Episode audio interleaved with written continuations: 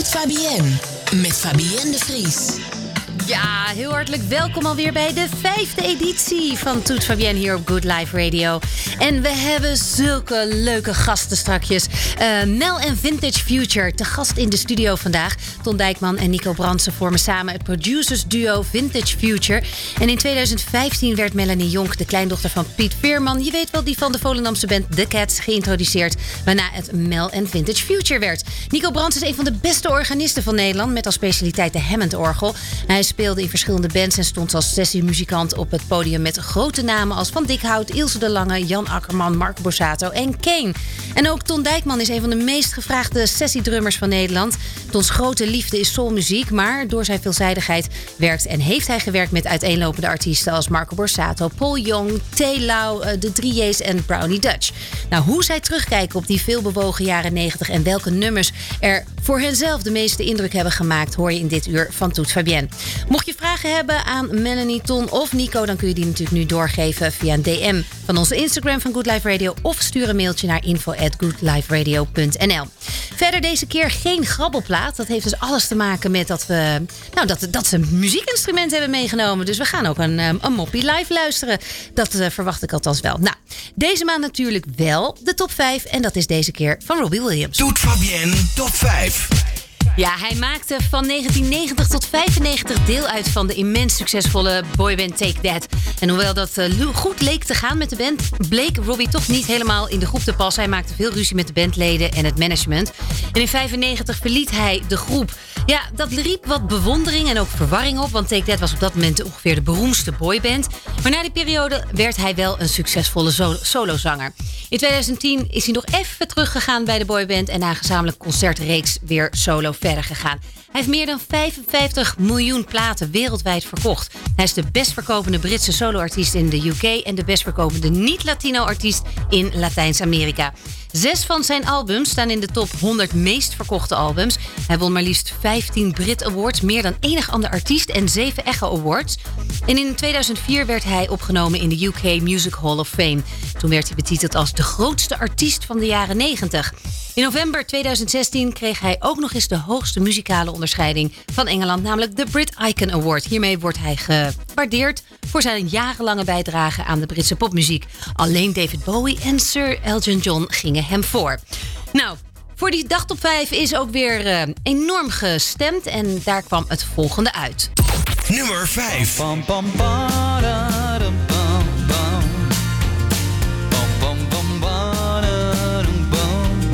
The Road to Mandalay is eigenlijk een, een single met een dubbele A-kant. Eternity hoort daar namelijk bij. Alleen die is dan weer niet afkomstig van een album dat toen der tijd verschenen is.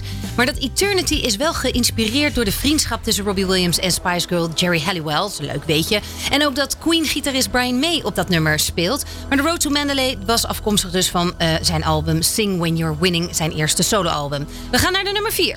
Nummer 4. Ja, Rob DJ.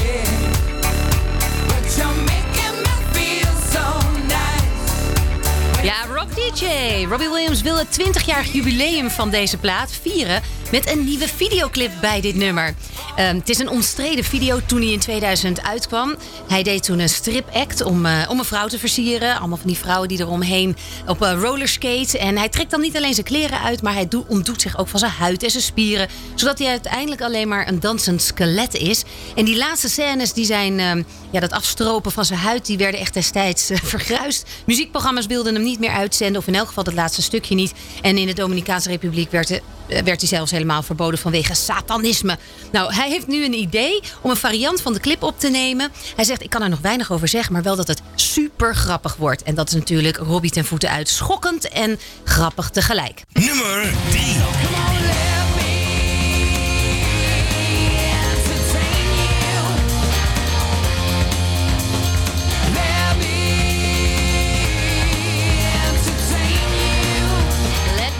Hiermee wilde Guy Chambers zijn producerende steun en toeverlaat.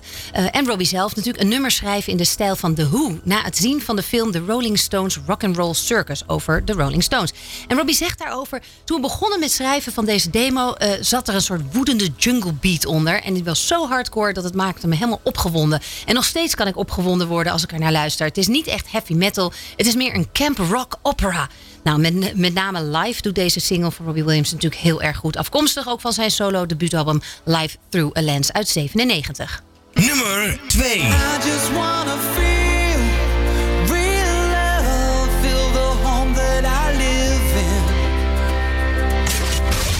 Ja, langzaam gaan we naar de wat rustigere platen. Op nummer 2, dus Feel. Dit is de eerste single van zijn vijfde studioalbum uh, Escapology. En um, ja, die werd uh, in Robbie, voor Robbie Williams in Nederland in elk geval zijn eerste nummer 1 hit. In de video zien we ook actrice Daryl Hannah, waardoor de single in Amerika ook genoeg aandacht kreeg. En dat betekende eigenlijk een beetje een definitieve, die, definitieve doorbraak voor Robbie in de US. Met als uh, gevolg dat hij in 2003 ook optrad. Nou ja, ik weet niet of dat het gevolg was, maar hij trad in 2003 in in elk geval op tijdens de TMF Awards in ons land. En won toen de award voor beste mannelijke artiest internationaal. En de beste videoclip internationaal voor dus deze videoclip van Feel. En dan op nummer 1. Rababa. Nou, het is bijna geen verrassing meer. Angels natuurlijk. Angels was het vierde nummer van Robbie's debuutalbum Live Through a Lens. En de drie eerste singles waren, is wel een grappig verhaal. De, de, eerste drie singles waren best wel succesvol, maar de platenmaatschappij was nog niet helemaal tevreden. Dus toen dachten ze, als we nou een ballad in aanloop naar de kerst uitzenden of uitbrengen, dan krijgt het album misschien weer opnieuw meer belangstelling. Dit was in 97. Toen is dus Angels gekozen. Daar hebben ze een paar kerstachtige effectjes onder gegooid. En bam, de single werd een enorme internationale hit. En eigenlijk een van Robbie's grootste hits. Toch haalde de single, grappig genoeg, uh, bijna nergens de eerste plaats in de hitparades. De hoogste notering was een tweede positie in Ierland. In Engeland bleef hij steken op vier. In Amerika kwam hij niet verder dan een 53ste positie in, uh, in de top 100. En hier in Nederland werd de plaat werkelijk grijs gedraaid door alle radiostations wat ervoor zorgde dat de single meermaals op nummer 1 eindigde in die, nou, al die top 1000 aller tijden lijstjes. Maar in de normale hitlijsten bij ons kwam hij niet verder dan een 14e positie. Desalniettemin werd in 2005 de single in Groot-Brittannië uitgeroepen tot de beste song van de laatste 25 jaar. Go Robbie! We gaan luisteren naar Robbie Williams. Hier is Angels. Toet Fabienne, top 5. Nummer 1. I sit and There's an angel contemplate my fate. I'm loving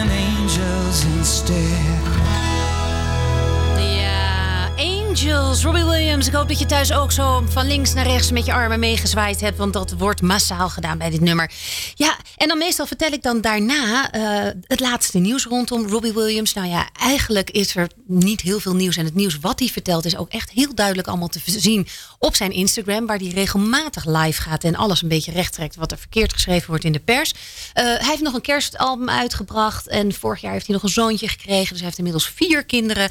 En uh, nou goed, het is happy family daar in, in dat kasteel waar hij woont in, in Engeland. En nog wel even, want ja, dit kwam ik dus tegen in mijn research en voorbereiding van het programma.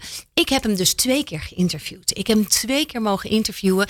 En de eerste keer was ik echt nog zo bleu als maar kan bij TMF. Ik had net mijn Engels op school afgerond en uh, hup in een interview. En het was een, was een drama eigenlijk die dag. Want um, hij had eerst een een interview gehad met Patty Bart.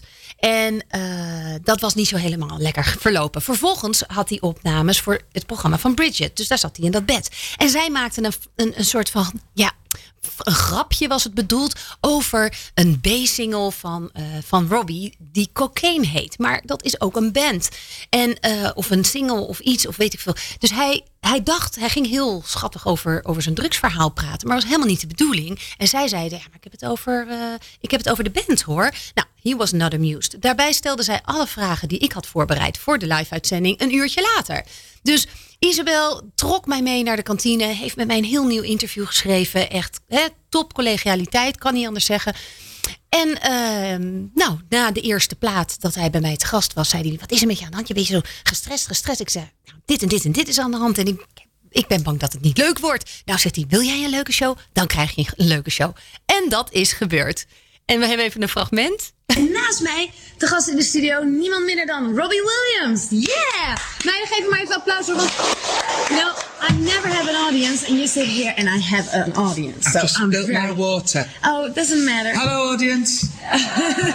Good luck. Robbie Williams nog steeds de gast in de studio. If we, and they call the, themselves the Rob Fan Club, That's very sweet of them. would challenge you to show your tattoo, would you do it?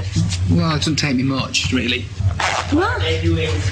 En hij trok hier dus de broek naar beneden. Yeah, there it is. Ja, dat was, eh, waren mooie momenten eh, met Robbie Williams.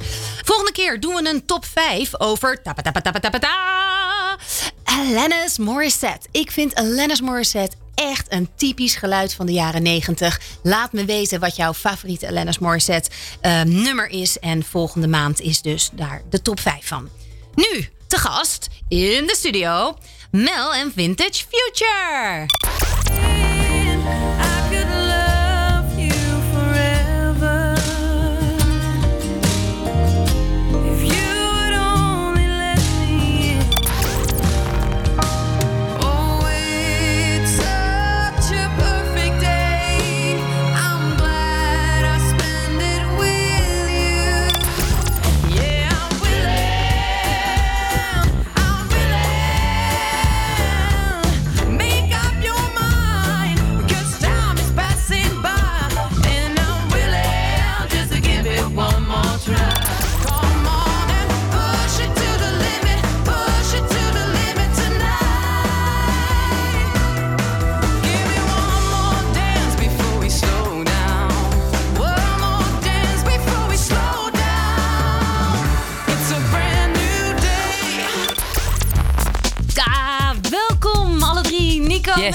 Tom. Hallo. Hey. Zo tof dat jullie hier zijn. Ik moet jullie eh, bekennen, eh, ik viel vorig jaar bij de eh, Online Radio Awards... waar jullie optraden als een blok. Nou ja, voor jullie als ensemble, maar echt helemaal voor jou. Muzikaal gezien dan, hè? Oké. Al echt, ja, ik dacht, wie is die vrouw? Wat een wereldwijf en wat een wereldstem. Dus ik vind het echt super tof dat je er bent. Nou, ik vind het ook heel leuk om hier te zijn. En ik, ik, ik, ik zag een interview en eh, daar zag ik ook een andere benaming voor eh, Mel en Vintage Future voorbij komen. Puppy en de vaktoeters. Was ik niet bij bij dat interview. Puppy en de vaktoeter. Ja, nou misschien moet Melanie het uitleggen. nou, dat moet uit Volendam komen. Zo, nee, mijn vaktoeter is sowieso wel iets wat ik, wat ik zeg. Maar ik weet echt niet meer waar dat, dat, dat gezegd Was is. na de kermis zeker. Nee, dat- het was, ik weet niet. Het was, het was in elk geval... eh, Ik vind hem wel goed. ja, Ja, nou. Je noemde jezelf een... Ik ben al zo'n puppy. En, en dan hadden ze het natuurlijk over veteranen. Of Oh, eh, allemaal dat ze zeiden. Nou ja, nee, wij zeggen vaktoeters. En toen Ja. dacht ik, dat vind ik echt wel een goede... Ja, mijn vaktoeters inderdaad. Maar de, eh, de naam staat niet alleen eh, voor de verschillen in leeftijd. Hè? Ton en Nico, jullie gaan echt al lang mee. Even gewoon ook muzikaal gezien, laten we dat ook gewoon. en, en, en Melanie is natuurlijk gewoon een stuk jonger. Ehm, maar het slaat nog op iets anders. Ja, het is, eh, het, het, het is eigenlijk een co- concept ooit. Eh, het begon als een concept, Vintage Future. En eh, Ton en ik komen echt wel uit, eh, nou, laten we zeggen, vrij lang geleden. en eh, de muziek waar wij van houden, laten we zeggen 60s, 70s, eh, soul, rhythm and blues. Dat, dat is dan zeg maar de vintage kant. En wij, wij willen wel muziek maken die daarin geworteld is. Alleen we willen het niet retro doen. Dus we willen het wel graag van nu doen. Met het oog op de toekomst. Ja. En zo was dus eigenlijk het concept Vintage Future heel snel geboren. Het is eigenlijk een pleonasme, toch? Vintage Future. Maar tegelijkertijd, als je hem artistiek invult, klopt dit. Ja, het is, een, eh, het is gewoon een, een interessante combinatie. En die zie je terug in onze spullen. Hele oude zooi. En dan ook weer hele... En dan heb je het over mat, de, de, Ja, de in- instrumenten. De instrumenten, versterkers. Dus het is altijd een, een soort combinatie van eh, oude rommel met hele moderne spullen. Dus, Ja. eh, en, en toen Mel erbij kwam, toen bleek eigenlijk dat het concept ook eh, qua leeftijd best eh, goed paste.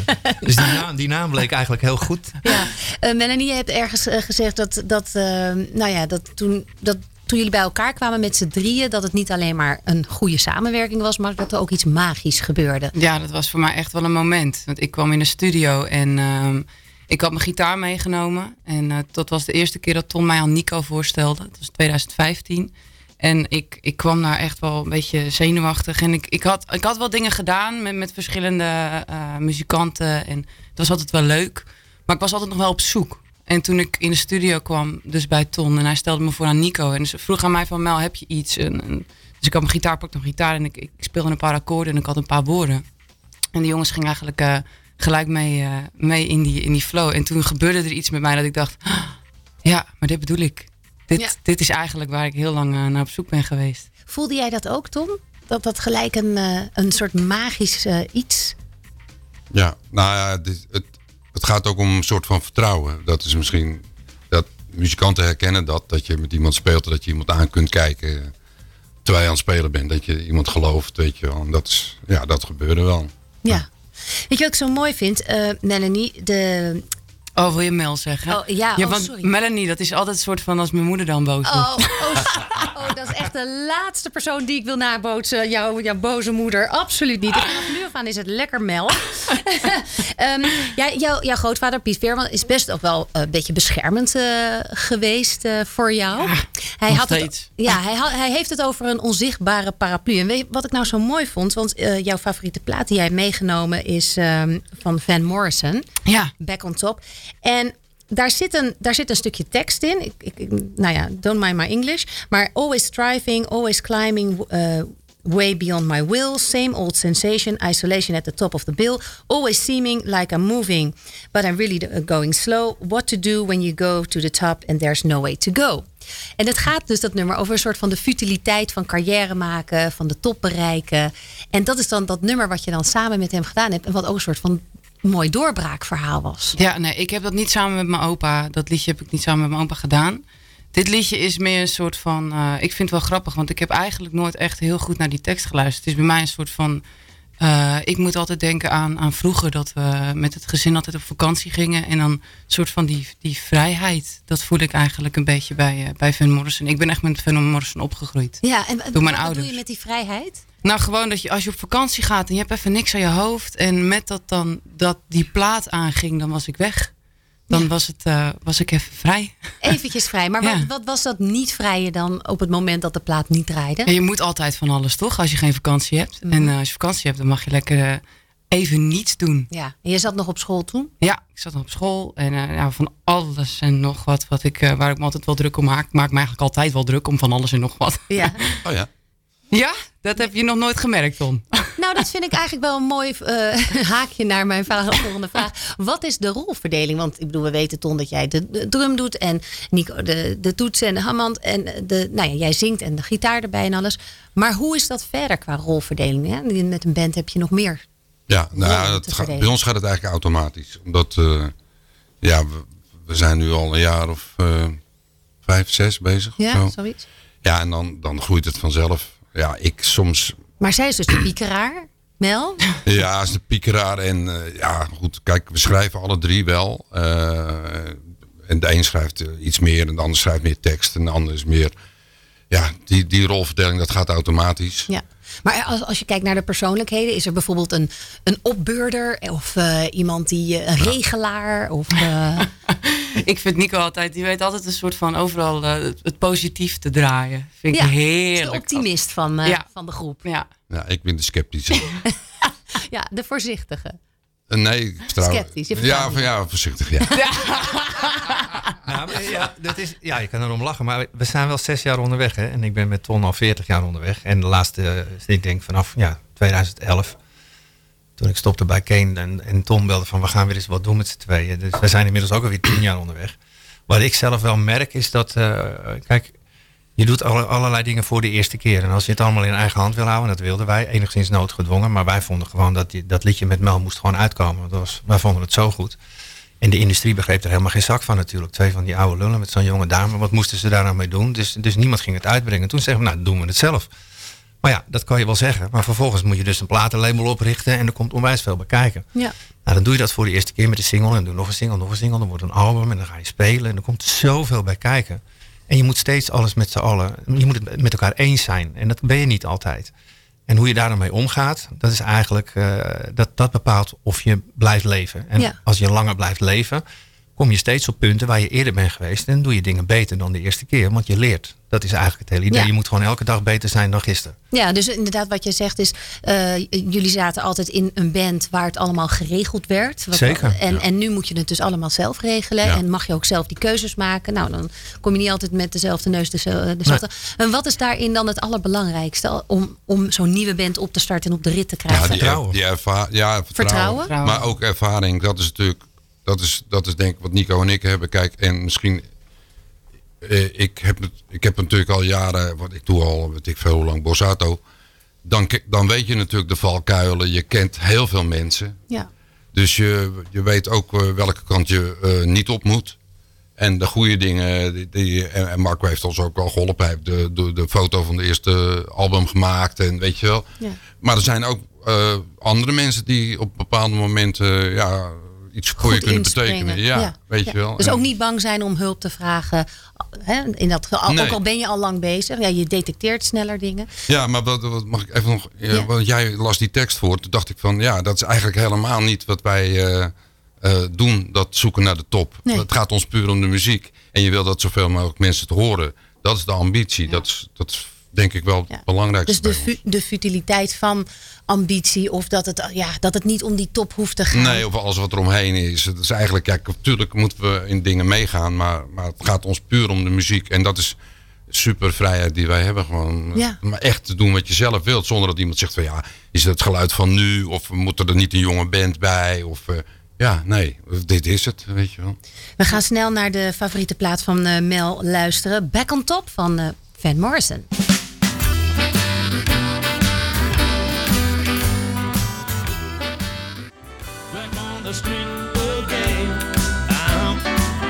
Back on top again. Back on Top, Van Morrison, de favoriet dus van Mel. Hier bij Good Life Radio. Eh, er zijn wat eh, luisteraarsvragen binnengekomen.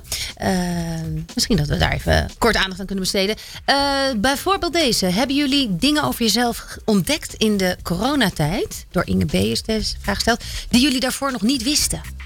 Tom. Ja, ik, eh, ik heb ontdekt dat er mensen zijn die zeggen: moet je je niet eh, laten omscholen. Oh.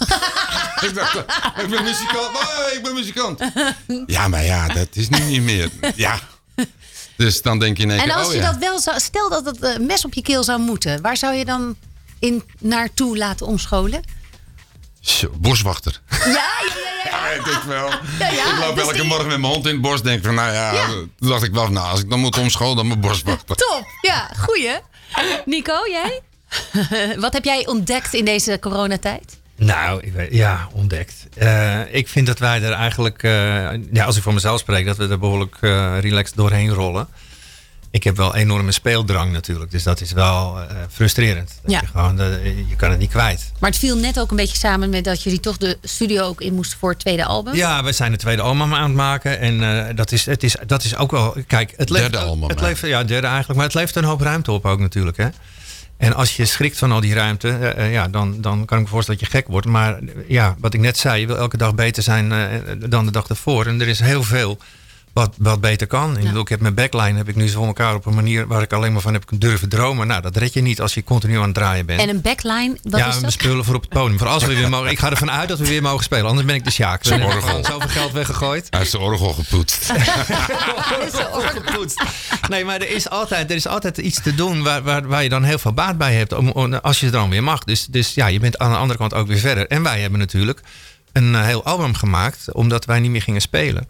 Eh, vroegen de fans letterlijk aan ons. Jullie spelen af en toe wel eens een cover. Kunnen jullie dat niet opnemen? Want dat kunnen we nergens luisteren. Kijk, onze eigen liedjes. Dat kan je op de plaat kopen. Staat op Spotify. Kan je gewoon luisteren. Maar Ja. de covers niet. Toen dachten wij, is eigenlijk een hartstikke leuk idee. Dus toen zijn we een dag de studio in gegaan. hebben we elf liedjes opgenomen. Favorieten van ons, allemaal covers. En die plaat komt op 30 april uit.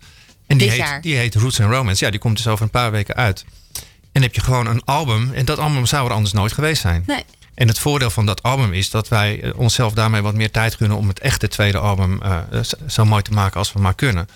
We nemen er graag de tijd voor, we houden niet van haasten.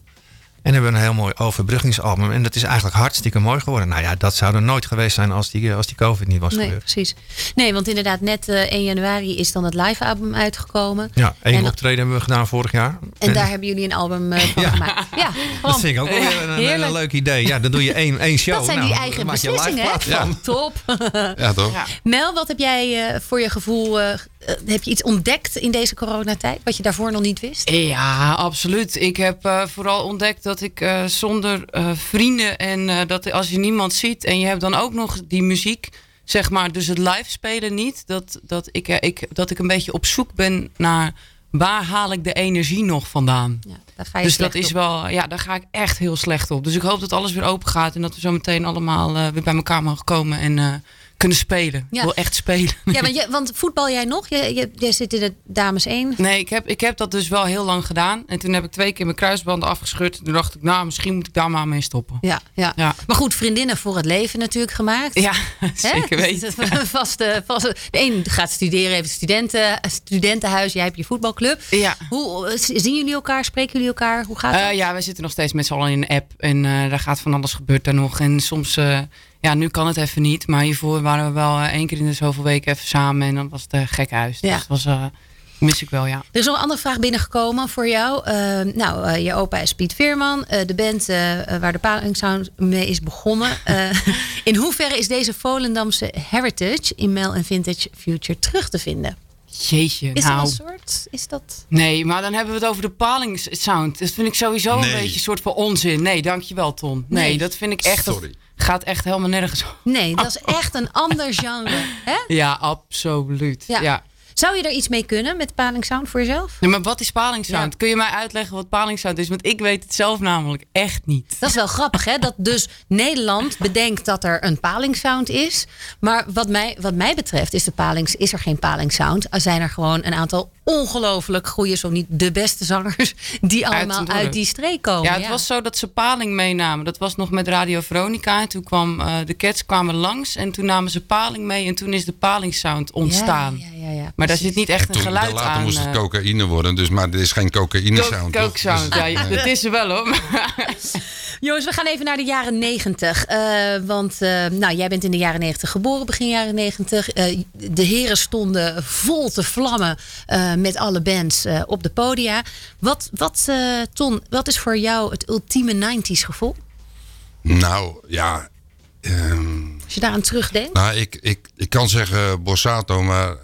ehm, ja, nou ja, maar dat is het ook eigenlijk wel. Maar hoe ervaar je dat dan? Kijk, eh, Borsato die staat daar natuurlijk op te treden. Jij zit achter je drumstel, dat allemaal los van dat je losgaat. Gade te slaan, die hele menigte die meezingt en dans. Wat, wat gaat er door jou dan heen?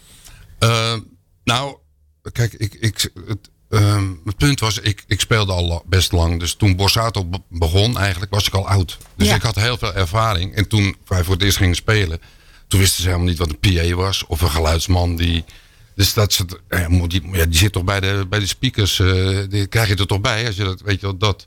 Dus ik zat heel erg in die opbouwfase. Dus voor mij is het heel geleidelijk gegaan. Ik heb nooit echt het idee gehad van eh, wauw, dit is te gek. Of we spelen in de Kuip of eh, grote optredens. Maar het is wel zo dat eh, als geen ander, dat eerste album van hem, wat echt een bandalbum was. Dat was, had je bijvoorbeeld een nummer op dat heette Ik lees niet meer voor jou. En dat, Dat gaf jou kippenvel. nou, ik weet dat ik dat inspeelde. En toen was de platenmaatschappij was en die zeiden van, dit kan niet. Dit, dit is muzikantenmuziek. Oh, echt? Ja, was want dat dromen zijn bedrog was. eh, en toen kwam in één keer de drummer die speelde. En dachten van, dit gaat niet goed, weet je. Nee, nee, nee, daar gaat de radio niet trekken. Dus dat, eh, ja, en hij werd natuurlijk kn- knalgroot in één Ja. keer. Dat had ik maar los van. Marco, Ja. eh, als je terugkijkt op, op de jaren negentig, wat is dan voor jou... Ja, dat is een heel decennium geweest waarin jij gewoon... ja, welk gevoel blijft dan hangen? Eh, dat er eigenlijk in de, in de, er kwam een soort ontwikkeling van eh, nette popmuziek in Nederland. Eh, en er werd op een gegeven moment wat Nederlandstalig werd, eh, ja, wat serieuzer. Dat is wel wat, wat ik zag gebeuren. Ja, en jij Nico? Ja, ik moet zeggen dat ik er heel weinig van af weet nog. Ik heb weinig herinnering aan de jaren negentig. Echt waar? Ja, het Hoe is, kan dat? Nou, het is een hele andere tijd. Ik eh, had echt nul verantwoordelijkheid. Ik had bijna geen huur. Ik woonde ergens op Driehoog op Amsterdam. En eh, ik, heb En er echt, werd eh, veel gedronken misschien. Ja, er werd eh, flink veel ingenomen. En het was, eh, het was ontzettend gezellig. Ik had een bandje dat heette Ola Bola. Ik had een bandje dat heette Rowan Paradise Funk. En het waren wilde bands. Ik had een, heel, een hoofd vol met dreads, zag ik laatst op een foto. Dat was gewoon echt jouw rock'n'roll tijd. Ja, Dus- in de jaren negentig die zijn, ik weet er echt eigenlijk bijna niks meer van. Ik krijg af en toe op Facebook foto's opgestuurd van fans die zeggen, hey, weet je dat nog, en jouw Pinkpop dit en dat. En ik, ja, ik weet het gewoon echt niet Nee. meer. Ik Maar- dat was een onwijs gezellige tijd. maar ik heb Dat wel? ja, ik, maar ik weet het ook, ik weet het niet meer, omdat ik ook heel goed weet dat ik op een gegeven moment zei, het is echt genoeg geweest. En toen heb ik Houding 2000 uitgevonden. Ik kon niet wachten op het jaar 2000. En eh, in het jaar 2000 ben ik de dingen heel anders gaan aanpakken. Ja. En, Ehm, we gaan naar jouw favoriete plaat, Come Go With Me van de Staple Singers. Ehm, ja, dat eh, wa- was natuurlijk een, een eh, groep, een familie. Broers, zussen en een vader. Ja. Ehm, die ook wel heel erg een lans gebroken hebben als het gaat om empowerment en Ja. civil rights. En nou, hè, heel baptistisch eh, achtergrond, kerk, eh, gospel. Wat, eh, wat spreekt jou aan in dit nummer? Ja, ik kan het niet eens uitleggen. Dat, het gaat bij mij recht mijn hart in. Ja. En het is, voor mij is het hoop. Weet je wel, het komt goed. Je- je- er is iets waar je je aan kan vasthouden. Ik, ben sowieso, ik vind Mavis Staples sowieso een van de mooiste stemmen die ik ken. En ja, je hoort het als je dat liedje opzet. Het is zo positief. Het is, het is, eh, Dat is gospel het- natuurlijk altijd. Hè? Dat is altijd een soort Ja. van good news ending. Ja, het is uplifting. En Ik vind het, eh, eh, de, omdat het nu wel weer een, een paar keer gevraagd wordt, van, en dan noem ik dat liedje en dan hoor ik het ook weer. Ja. En dan denk ik van ja, en het is zo onschuldig. Het, er wordt gewoon samen gemusiceerd en het is, eh, het is gewoon recht, het gaat recht mijn hart in. Ja. Het is zo uplifting. Ik vind dat echt eindeloos. We gaan er naar luisteren. De Staple Singers, Come Go With Me.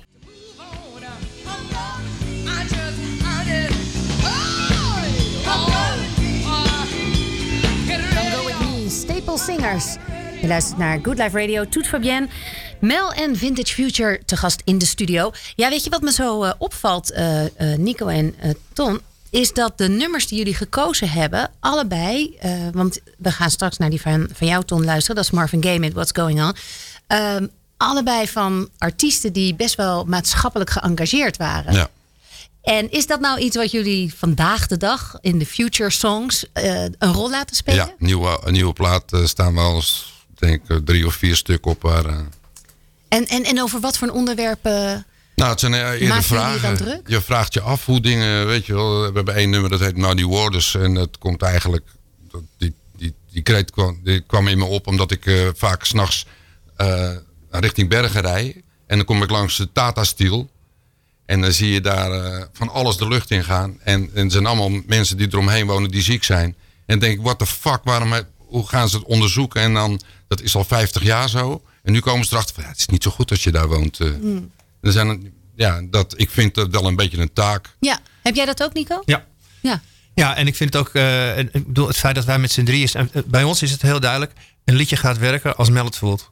Dus als het bij Mel vanuit haar hart komt, dan wordt het bijzonder. En als dat niet zo is, dan is het goed. En dat is niet goed genoeg. Het moet bijzonder zijn. En eh, dus de, de thematiek die bij ons eh, misschien heel erg speelt, eh, die hoeft per se niet bij Mel heel erg te spelen. Dus, dus Mel heeft weer haar eigen thematiek. En wat ik, wat ik heel tof vind aan het feit dat we bij elkaar zijn gebleven, is dat we gewoon onze tweede plaat aan het maken zijn. En dat je dus met, qua thematiek ook met elkaar opgroeit. Ja. En dat, dat die, die en daar onder- elkaar ook inspireert. Ja. en inspireert. Ja, en dat die onderwerpen dus, dus ook voor Mel spelen. En dat zij dit soort onderwerpen op de tweede plaat ook vanuit haar hart kan zingen. En daarmee zetten we, vind ik, een enorme grote stap. Ja. Ja, Kun je zo'n thema noemen, Mel? Ja, nee, ik, als ik nu ehm, denk aan, aan de liedjes die er nu staan, dan eh, komt, in, komt inderdaad bij mij ook wel Muddy Waters. Die is ook wel echt zo'n eh, zo'n ding wat bij mij als eerste, als eerste gaat spelen, inderdaad. Ja. In dit, want het he- hele, alles is vergiftigd. Ik word daar echt ook wel een beetje boos Ik hoorde het ook in die tweede kerstsingle van. Ja. Die, die Ja, nou, dat is ook zoiets, inderdaad. Daar, daar hoor je echt een beetje ook, eh, vind ik, in jouw stem. eh, m- nou, misschien is wanhoop een te groot woord, maar wel van: goh, zou het niet elke dag zo moeten zijn als met kerst? Maar de tekst die je daarbij geschreven hebt, Ja, dat het dan in ene allemaal goed is. Ja. Dat is natuurlijk niet zo. komt wel Dus- heel sincere over. Ja, Ja. top dat je dat toch Ja, Ja. Het is eigenlijk een anti-kerstnummer. Een anti-kerstnummer, Ja. exact, precies. Ja, weet je. Ehm, Beetje gek, ja, we gaan, we, gaan, eh, we gaan naar Marvin Gaye. Eh, What's Going On? Eh, voordat je hem instart, Ron. Heel eventjes, waarom dat... eh, oh, ik moet naar jou kijken, Ton. waarom is deze plaat voor jou belangrijk? Nou, is tijdloos natuurlijk. Ja. En Marvin Gaye is, ja, dat is, ja, ik weet niet. Die stem, als dat, eh, ja, die, die, die, die, gaat, die komt heel dik binnen bij mij. Ja. En ik, die tekst is natuurlijk tijdloos. Het is precies hetzelfde verhaal, weet je wel. Nog steeds. Dat je denkt van ja, zoveel vragen. En, eh, En als je kijkt naar zijn muziekstijl, want hij, hij, hij had een soort revolutionaire opnamestijl waarin Ja. hij zichzelf eigenlijk eh, een soort overdubs deed. ja, ook. Ja. En, twee drummers deed. vaak al in de tijd en zo. En dat was eigenlijk super modern. Ja. Ja, ik vind het gewoon stilistisch eh, te gek. En het was ook maar de vraag, hij mocht het eigenlijk geen eens uitbrengen, ook dat nummer of die- dat album, weet je wel, what's going on. Voor de jongere luisteraars, eh, nou ja, hij, eh, hij is uiteindelijk, eh, was hij zo revolutionair dat het door zijn vader niet geaccepteerd werd. Dus daar is hij door Had doodgeschoten. een probleempje, ja, Ja. kookprobleem. Ja, ook een kookprobleem, precies. Ehm, uiteindelijk is het wel dat, dat dramatische einde, dat hoort toch ergens ook soms wel bij muzikanten. Want Sam Cooke werd doodgeschoten in een, motel, in Ja. een hotel. Otis Redding verongelukt in een vliegtuig. Ja. En nou ja, allemaal geen leuke einde. Is daar, kunnen we daar iets van vinden? Nee, ik denk, er zijn zoveel muzikanten, dus er, altijd, wij zijn er wel een paar die eh, onregelmatig aan een einde zijn gekomen. Ja, precies. En die vallen dan net toevallig op. Oh, Nou, ja. We gaan er naar luisteren. What's going on? Marvin Gaye. Hey, what's up? Brother, what's up? This is a big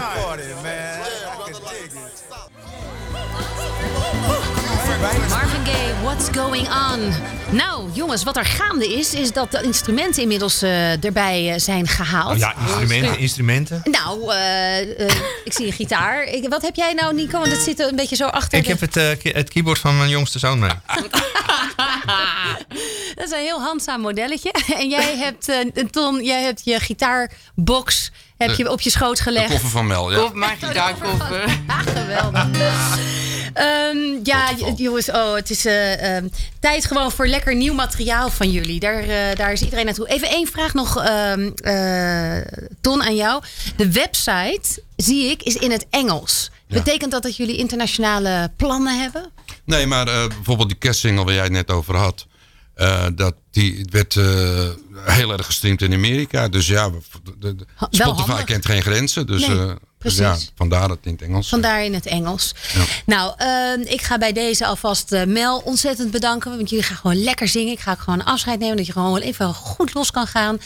Nico, jij ook. Dank je wel. Superleuk om hier te zijn. Ontzettend leuk. In, eh, wat, wat, wat gaan we horen? Waar gaan we naar luisteren? Ja, eh, dat, is, dat is onze single eh, Forever. En die is bijna, of die is eigenlijk goud. Alleen, Hij is goud op we hebben Spotify. geen platenmaatschappij. Ja, dus, maar- maar- dus als iemand weet eh, wie wie onze gouden plaat wil. eh, Eh, Precies, als er ergens nog een gouden plaat in Nederland Ja. is die overhandigd moet worden, dan is het op dit Onge- moment voor Fever van Mel. eh, Forever. Forever. Oh, Fab Forever, ja.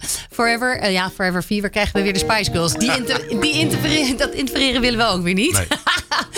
Ehm, Mel en Vintage Future dus met Forever. Yes.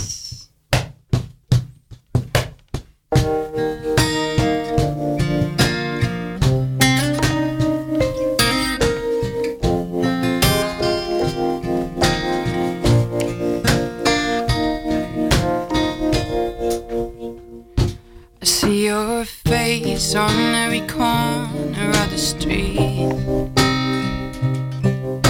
You look so friendly, so very sweet on TV and in every magazine. I know so much about you, but you don't know nothing about me. If there was a possibility to sit down for a while, enjoy each other's company, would you listen? Would you understand?